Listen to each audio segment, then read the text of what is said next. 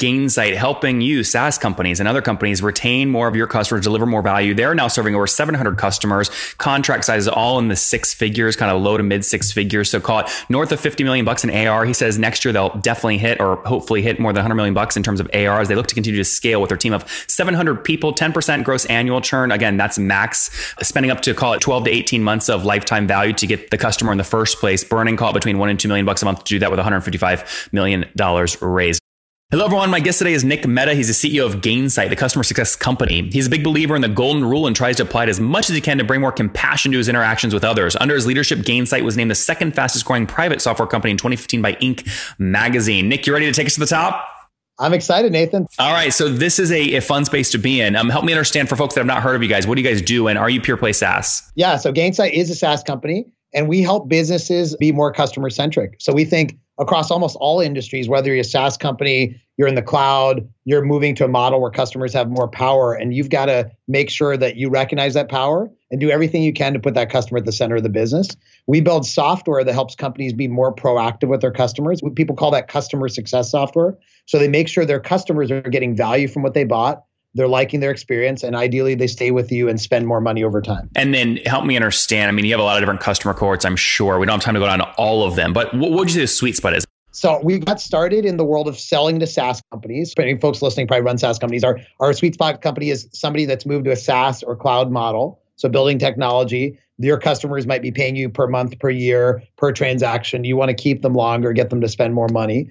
Our customers pay us anywhere from in the sort of you know fifty thousand dollar a year range all the way up to you know millions of dollars a year. So solution kind of scales up and down from kind of companies 50 75 employees all the way up to some of the biggest companies in the world. It's very cool. And put this on a timeline for me. When did you launch? We launched six and a half years ago.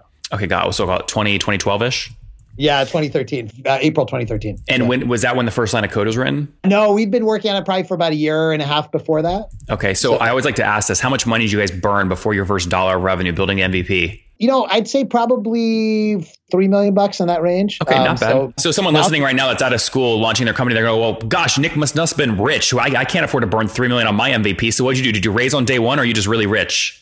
We had venture capital. there you so go. great partners. Yeah. All right. So how much have you raised to date?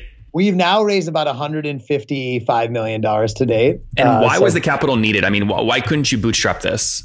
Yeah. In enterprise SaaS businesses in general, because you sell, you have a longer sales cycle and you have, you have to build a sophisticated product, typically they do take a lot of money because you have to spend a lot of money up front and you get those customers to pay you over time. I think it's even more so when you're creating a new category. We created this category people call customer success, and there's a whole new job associated with it that we've helped to kind of popularize when we got started, it was a brand new category. So you have to do a lot of stuff to make people aware of the category. In our case, to get people to hire customer success managers, build the product. So building a category is definitely expensive, but hopefully it'll pay off. So I've interviewed maybe 60 CEOs that are doing between 50 and 180 million in ARR. And there's a trend I'm seeing where a lot of them are now experimenting with actual quota carrying CSMs based off the CSM's responsibility to drive expansion revenue tied to an activation metric. Are you generally in favor of that move or you think it's going to be detrimental? It's situational, but I'm in favor of considering it. If you have a business that is a very long deployment cycle, long contract, and very high touch. You may not need to do that because a CSM can really just focus on value and making sure customers adopt. But if you have a business that's a little bit higher velocity and you can start from a small amount and just keep expanding, a lot of companies do give their CSM some incentive for expansion. Some people go in, in between where they say it's not about like a commission on the expansion, but maybe you give leads to sales and you get kind of an incentive for every lead you give back to sales to do upsell. Yeah. No, I mean, the reason I ask is the most effective companies I've interviewed, they have very strong pricing axes where there's a seat based approach, feature based upselling, and the most important one, utility based upselling. This is, you know, this is like Twilio API, you know, calls per month kind of thing right? And so CSMs are typically the ones that drive that activation, or you call them account managers, whatever. Well, Nathan, it's a great point because if you have a business model where people pay you as they consume, like a consumption based model, like Twilio, which is we're proud to have as a Gainsight customer, in those businesses, that customer success motion is the growth motion, right? That's exactly right. In other businesses where you sell a long term contract, customer success is more about value and all that. So a lot of it depends on the type of pricing model that you have. Yeah. Okay. Very good. So you put in three ish, you get the MVP up on the ground, and then 2012 is first line of code, 2013 first paying customer. Right. Walk me through that story. How'd you get your first 10 customers? Be, be specific. Well, it's funny. I think that's probably quite similar to a lot of folks where it's a lot of just like friends that are willing to try out your stuff. You get you meet somebody, they meet somebody else. So for us specifically, we were fortunate that one of our first customers was Marketo, which probably many of the listeners know, marketing automation software, now part of Adobe. At the time, it was a few hundred person company. And actually, the person that ran customer success at Marketo was so enamored with what we were doing that he ended up joining us as one of our first executives. His name's Dan Steinman. He's still with us today. And so we ended up basically hiring somebody from the field that we were selling to, which was a very powerful thing. Can't recommend it enough if you can have somebody in your company that's been in the shoes of your buyer. So Marketo ended up being one of our early, early customers. A number of other companies, Xactly, which is a company that went public, was taken private by Vista. It wasn't one of our first 10, but probably one of our first 100 was Box was probably one of our first big customers and kind of marquee names.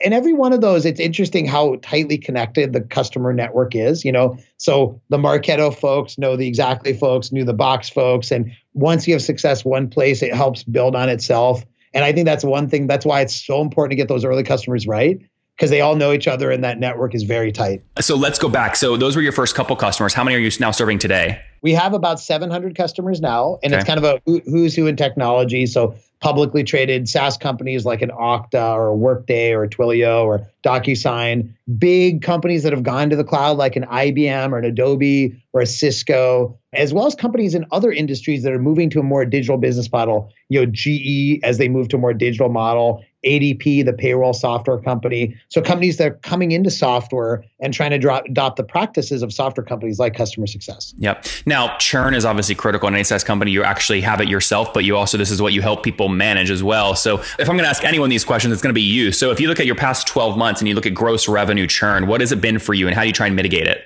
Yeah, so we we don't report exact numbers, but we've had in the gross retention in the 90s, so very good gross retention.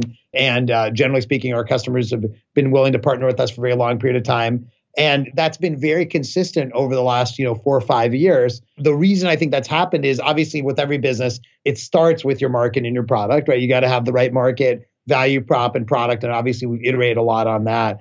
And then on top of that, we of course have our own customer success methodology. And by the way, we're not perfect. We just like all of our customers are constantly learning.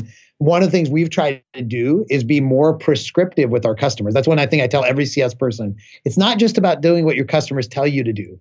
It's not be about being nice. It's about actually helping them get to where they need to be. So with Gainsight, we realize that we're the experts of customer success. We need to create a methodology in how you should use Gainsight. What are the best practices? We turned that into a table. If you remember high school chemistry class, we're going to go back in time for a second. Remember the periodic table of elements? Yeah, you've got, you've got your 14 elements. We've got our elements. And so we built these elements of how to do customer success at world class levels. And we basically put that and canonized that and that's really catapulted our customers forward to value much more quickly. Of your 700 customers, how many of them pay for more than one of the 14? So we don't charge based on elements. It's a very logical question. We actually sell the platform kind of as a platform and then based on the number of users, more like you might buy Salesforce. The elements are just good ways to get value out of it. Oh, so you don't upsell based off feature set then? No, I mean we have some advanced features now, but they're not really tied to elements. It's more like upselling for, you know, new modules and things like that. Interesting. Okay, so what's your most effective upsell module? Is it number of seats? Yeah, it's seats, but it's really seats driven to use cases. So when people buy Gainsight, just like probably many products that are listing now, they buy it initially for their CSM team, but then the salespeople want to know what the CS team is doing. So we might buy sell seats to them, or the product team wants to know, hey, how do I make my product better? And by the way, that's a good segue. We also launched new products because we've now built a suite. We call the overall suite Customer Cloud. And the idea is we want to make every department customer centric. So we built a product that's all about helping product teams build more customer centric products sales teams sell a more customer centric way. So now we have different kind of products for different functions within the company. Mm-hmm. Okay, interesting. And then, so what about we talked about Twilio earlier? Any kind of utility based or consumption based upsell model, or no? Not today. No, it's really kind of basically users and also like the number of customers you're managing, but it's not a consumption based model today. Okay, no consumption. Interesting. And then, okay, uh, talk to me about team. How many folks on the team today?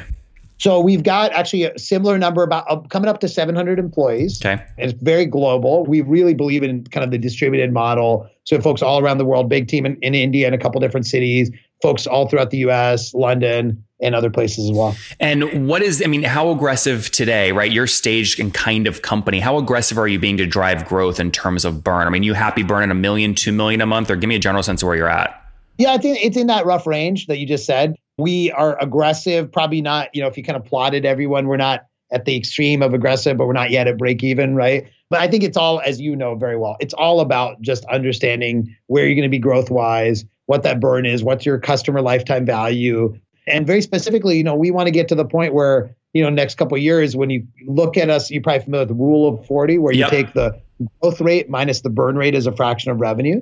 And a lot of the best companies have that metric be above 40. We're, you know, we would like to get to that point where we're, if we're burning money, it's because we're growing super fast.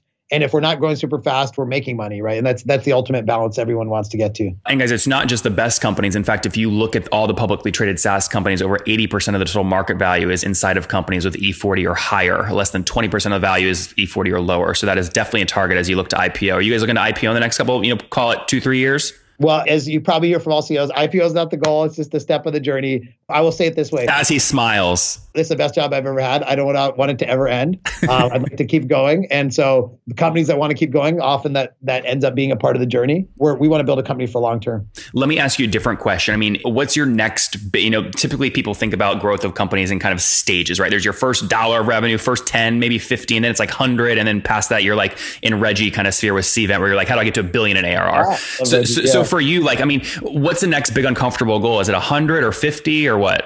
It's actually more about our strategy. So the big thing we're doing right now is going from one product to a suite of products. And people on the podcast, you maybe either have done that or you're thinking about that. I think it's a radical change for a company. Reggie at Cvent, who I know well, has done that a long time ago, and they really catapulted their company to growth. So we moved from this one product for CS teams that most people know us for to this suite that we call Customer Cloud. I mentioned that we have a product for product people, for salespeople, and that change is so systemic in a company because it changes the way you market, the way you sell, the way you do planning, how do you organize yourself? And we're just figuring it out now. So if people are listening and want to give me advice, I definitely would soak it up. That's the big step function for a company now is moving to a multi-product company. Well, and it seems like you're having success, right? So 700 customers at, you just said earlier, kind of, you know, people are called 50,000 or north in terms of ACVs. That puts you north of 2.1 million bucks a month right now in revenue. Is that accurate? Uh, significantly, significantly higher than that. Our, our average customer is spending well into the six figures. So oh, so um, fifty. Uh, so yeah. people can't fifty thousand dollars a year is not that's not an accurate figure. 50,000 where you could start, but you have a bunch of people at 50 yeah. with lots of people spending millions of dollars, right? So you do the averages and yeah. Okay, fair, fair enough. So if that's if that's more like a we'll say north of a hundred grand, 700 customers, six grand a month, that's north of call it 4 million a month in revenue or almost call it 50 million ARR. When do you think you hit 100 million? Can you do that next year or you think you need more time? We'll be there in that time frame. Interesting. And so next question on that, right? Obviously you're managing burn rate. You mentioned Xactly, you mentioned Reggie. Why haven't you sold to Vista yet? well, I, I, hear about the experiences, and actually, I will say Vista's tremendous. Like people, uh, private equity firms kind of get a bad rap, I think. But I think some of the progressive ones like Vista have done a great job of still allowing growth, even inside the kind of private equity world. Vista actually is a great partner to Gainsight. A lot of private equity firms have gotten to the point where they realize a lot of the value in their portfolio is about getting customers to spend more money, right? So you think of a Cvent, you think of it Xactly, So much of the value Vista is going to get is getting that net retention rate up. So Vista's been a great partner to us in getting Gainsight into a lot of their portfolio. We have a lot of respect for the private equity firms. In terms of you know who we partner with, we have amazing investors right now. You know, Battery, Bain Capital Ventures, Bessemer, Salesforce, Lightspeed, Insight, Summit. And so we're very happy with our investors, but we have respect for all the PE firms out there. Nick, but in this world, if you're not doing some kind of activity, whether it's a raise, a sale, a debt, or something, every one or two, you call it 18 months, you know something's probably happening now. Your last raise was with, Lightspeed, 52 million in 2017. So if I was a betting man, something is happening right now. Are you mean are you looking to raise capital right now? Are you are you in acquisition talks with Vista or another private equity firm? No, we are doing something right now, selling to our customers and serving our customers well and making our employees. He's so successful. good, guys. I mean, he's so good. This is good, Nick. You got to get into you got to get into Pittsburgh politics here soon. Yeah, exactly. We're talking about the Steelers, and we can get real. No, uh, no. no but actually, I genuinely mean that. We really, really focused on making our business. So we want to just run this for the long term. Of the 52 in 2017, was all that going to operations, or was any of it secondary for early liquidity for early, you know, employees? Operations. It was all operation. Okay, so then maybe I mean one thing at this stage I see CEOs do all the time is do call like a 60, 80, 100 million dollar kind of raise where some of that's going to early, you know, employees who sacrifice comp for equity. Would you do would you yeah. do something like that? Yeah, I mean, I think those kinds of things are the types of things you you want to do to make sure people are incented for the long term, being transparent It's not something we're doing right now. Yeah. But those are the types of things I think companies do do to make sure you have the the gas and the fuel tank both for the company as well as for the employees. So I, I do respect companies that do that. Last two kind of rapid fire questions and we'll wrap up. Growth rate past uh, 12 months, call it 30, 40, 50%, or where will you generally fall? Yeah, in the, in the higher end of that range. Okay. Yeah. Fair yeah. enough. And then CAC. So to get a new $100,000 a year customer, how aggressive are you willing to be? You happy with a 12 month payback or what? Yeah, you know, I think an enterprise, it typically is like 12 to 18 months in that range. I think that's pretty common. Our customers, a lot of them are spending a lot of money. So it fluctuates kind of quarter to quarter, but that's the rough range. Great questions, Nathan. You ask more questions than my mom does on my typical check-in. So. if your mom asked all these questions, I would hire her immediately to write for me on SaaS. My mom grills me about IPO, all kinds of stuff. So I love love her. She keeps me honest. So. That's so funny. no, no. I mean, look, I wish I had data like this when I was launching my first SaaS company. So I appreciate CEOs. We've had th- almost two thousand out, more than two thousand. Come on, and be so transparent like you were. So I appreciate it. No problem. All right, wrap up here. Number one, what's your favorite business book? Five Dysfunctions of a Team that's an amazing book. If you haven't read it, I would encourage It's very quick. It's a parable about a, a management team and some challenges they run into. And you read it thinking, oh, this could be totally different than my company. And then you read it and you see little shades of your own company and the things you can work on. And obviously, the only other one I'd say is Customer Success, the book we wrote about the topic. Of course, that's my other favorite. What's the actual book title of your, your book? It's called Customer Success. And you can look it up on Amazon. It's actually become a bestseller on Amazon for business books. And yeah. Number two, is there a CEO you're following or studying? I'll give you kind of two different ones, maybe at different altitudes. So uh, Satya Nadella, obviously a legendary with what he's done with Microsoft. I've never met him, but from afar, I think the combination of the fact that he's driven the strategic change of Microsoft, but also that people like really gravitate towards his leadership style. I've heard he's just such a humble person, very approachable. So definitely somebody I admire. And they just pick somebody that's maybe some folks might even know that's um, I just really admire and I got to know well. Jen Tejada, who just took PagerDuty public. She's amazing CEO, balances caring about her team, but unbelievable execution focus. So those are two I'll pick. Number three, Nick, what's your favorite online tool for building your company besides Gainsight? Yeah, besides Gainsight, I'd say the one that like I thought about this question. LinkedIn, it's so obvious, but I got to say it is just so universal. And of course, using it to look up people and all that, but specifically to get your message out there. If you haven't thought about that, if you're not doing more on LinkedIn, for business folks, I just think it's it's an amazingly powerful tool to connect with your customers and your audience. Yep. Number four, how many hours of sleep do you get every night? I am a huge believer in sleep. I believe all that research and all that. So I, as long as I can fall asleep, sometimes I, you know, toss and turn like a lot of people, but I target seven to eight hours a night. That's good. And uh, how old are you? I'm 42 years old. 42. And situation, married, single kids? Married for 19 years this year, high school sweetheart and we have three kids. Amazing. All right, take us back to your 20 year old self. What's something you wish you knew? All right, a few things. Apply for a job at Amazon or buy Amazon stock. Those would be good decisions 10, 20 years ago. I think that, you know, you're always rushing to get things done. And it's interesting. There's an expression I love, which is the days are long, but the years are short. And it's interesting, like that kind of conundrum that like getting through everything feels like it's a slog and then you realize like i'm 42 so you know 20 years went by pretty quickly post college and then the last one i'd say and this is being really honest and we're big into vulnerability in our company i'm personally i'm i'm the kind of person who's very constantly like hey are you achieving enough? Are you doing enough? Am i successful enough? I don't feel like i am. I haven't done as much as i should. And a friend just a few months ago who knows me very well gave me a little card and it said you are enough it says you are born enough nothing you can ever do, nothing you can ever accomplish will change who you truly are. And I think that idea that you are enough, and I think a lot of people struggle with that. Am I enough? I still haven't totally figured it out, but I think that's what I try to tell myself every day. Guys, there you have it. Gainsight helping you, SaaS companies and other companies, retain more of your customers, deliver more value. They're now serving over 700 customers. Contract sizes all in the six figures, kind of low to mid six figures. So call it north of 50 million bucks in AR. He says next year they'll definitely hit or hopefully hit more than 100 million bucks in terms of AR as they look to continue to scale with their team of 700 people, 10% gross annual churn. Again, that's max spending up to call it 12 to 18 months of lifetime value to get the customer in the first place, burning earning call between one and two million bucks a month to do that with 155 million dollars raised. Nick, thank you so much for taking us to the top. Yeah, awesome. Great talking to you. Thank you so much.